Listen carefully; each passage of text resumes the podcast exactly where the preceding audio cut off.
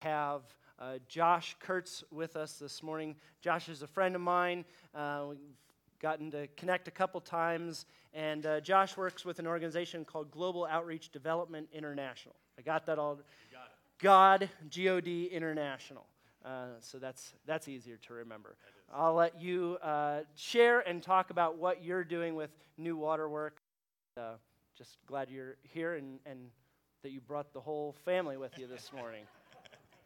Case you're wondering who these guys are over here, they're part of my family. I guess they're my entourage at this moment in time. Um, but yeah, as Adam was saying, we've actually known each other now for, I think, six years. Is that right? 2013, I think it was when we first met, something like that.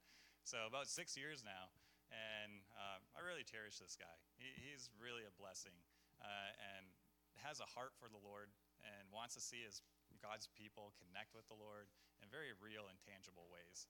And so I appreciate Adam. So, good. Hey, you got a hand clap, man. Give it up for Adam. um, and as Adam was saying, my name is Josh Kurtz, and I am a part of this clan over here that are here in Elizabethtown and Lancaster area, and that's where my father grew up. I am currently my my immediate family, which is Alyssa, Jackson, Amani, and Isaiah. You guys can all raise your hand if you want. Give a shout out. There you go. uh, we live in Nashville, Tennessee, and that's where we're hub from. Uh, Global Outreach to Internet. Glo- I can't even say it. Global Outreach Developments International. Uh, our headquarters is in Nashville, Tennessee, and we work in four other regions of the world. We work in Latin America, Southeast Asia, uh, East Africa, and India. Can't forget India. That's, that's a big one. But um, so those are the four regions that we work in the world. And I am a program manager for New Waterworks. And this program is connected to water, sanitation, and hygiene efforts that we do in these regions. And Adam and his friends have been a part, and even the past church I was a part of have, have been uh, even instrumental in some of the work that we've been doing in East Africa as, as a whole. And so uh, I really appreciate even the relationship that we've been able to develop through that effort too. Uh, with that said, I'm, I'm here just to share with you a little bit of what we're doing, what we're currently doing in East Africa. And so um, let's go ahead and go to the next slide. There we are. So uh, there's a village in, in Uganda that we're particularly working in, and we decided we need to figure out what's going on with these wa- water situations. All of you, for the most part, probably understand that water is a major issue in the developing world. And why is that? Let's go to the next slide here. So I don't typically show pictures like this, um, just personal conviction of why I don't show those things. But I was out in East Africa or in Uganda in uh, March of this year, and I went to this place. We were actually doing some research while we were out there, and I saw these kids, and they were walking by a hand pump, and that hasn't been working for seven years. And I was like, why is that? And, and part of the research that we're doing is trying to get to the root cause of why even the efforts that we've been doing here in the West, whether it's charities, NGOs, uh, even churches or governments who have been going into these regions and trying to assist and help people with this even basic thing of uh, getting water and trying to understand why isn't it not working? Because it's not.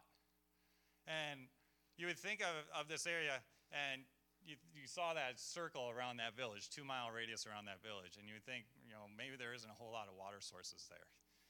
And the reality is, we've actually surveyed and we found over 80 that they collect water from. So why, why do they have water sources, but yet it's still an issue? And, that, and that's the, the question that is, to a degree, uh, permeating my conscience and my heart. And I believe it's the Lord that's doing that.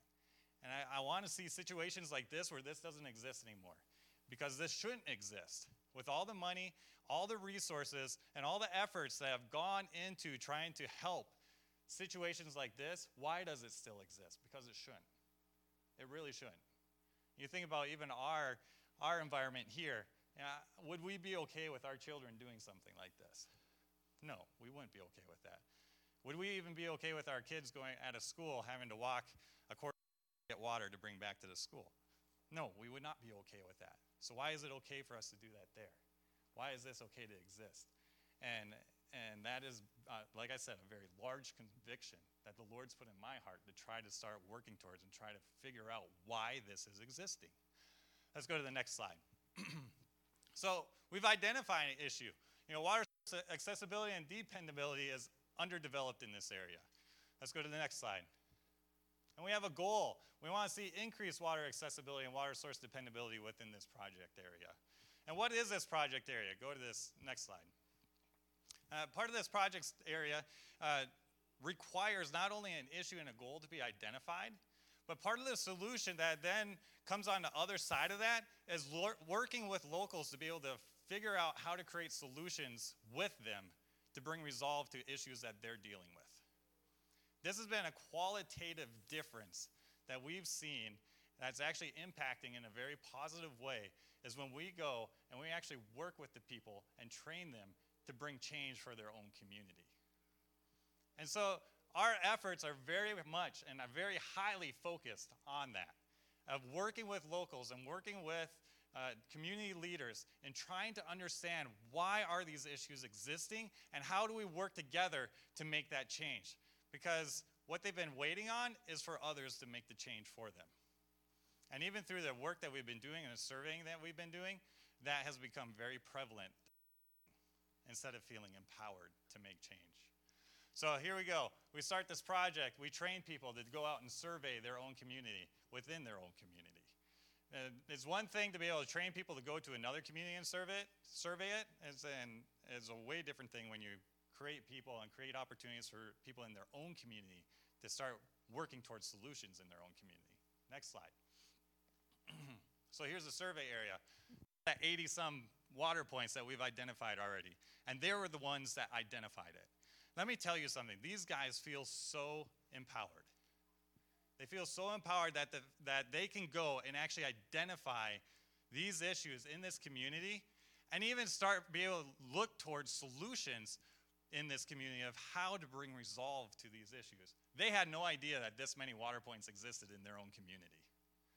And, and oftentimes people come up to me when I'm, I'm there and they say, We need another borehole. We need another water source. And I'm quickly saying, I don't know if that's the case anymore. And even this proves I don't think that's the case. So, what's the issue now? So, they have water. Now, what, what issue are we dealing with? Next slide. So, here's some things that we found out. Out of 53 hand pumps that exist out there where they're getting water from, three of them work. Wait a second. What's going on here? Why are three working? 30 of them they, they pump some water, but they need repaired. 20 of them don't work at all. 20. That's a high percentage of pumps that aren't working at all, that were installed by NGOs, by charities, by governments, and they're not working at all. Why is that? We want to find out. We don't want to just put a band aid on this. A band aid is going in, we'll repair everything for you and get it up and running. And guess what? In six to 12 months, they're going to be right back in the same situation they were before. Next slide. maintenance plan. Did they have one? No, 96% of them don't have maintenance plans. Why? Why don't they have ni- or why don't they have a maintenance plan? You, that would be a question that I'd want to ask, and I have to ask, because that maintenance plan is going to be something that's going to be able to help change this situation and, why these pumps, why 30 of them need repaired and 20 of them don't work at all. Next slide coliform tests. Those of you who are in the health industry, you know a coliform is, is that indicator to identify E. coli in the water.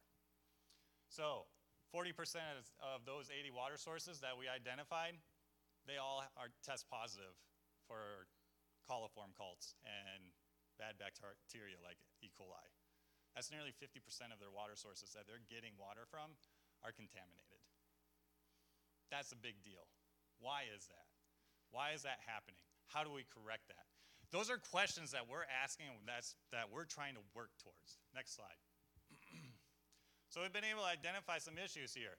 You know, awareness is a big one. Guys have gone out, they've done surveys, and they found out that people have no idea how these pumps even function. It might be a, a, a $100 fix to make something work again, and it's been sitting dormant for over seven years. Education. Locals are not trained in how to maintain this infrastructure that's been provided for them.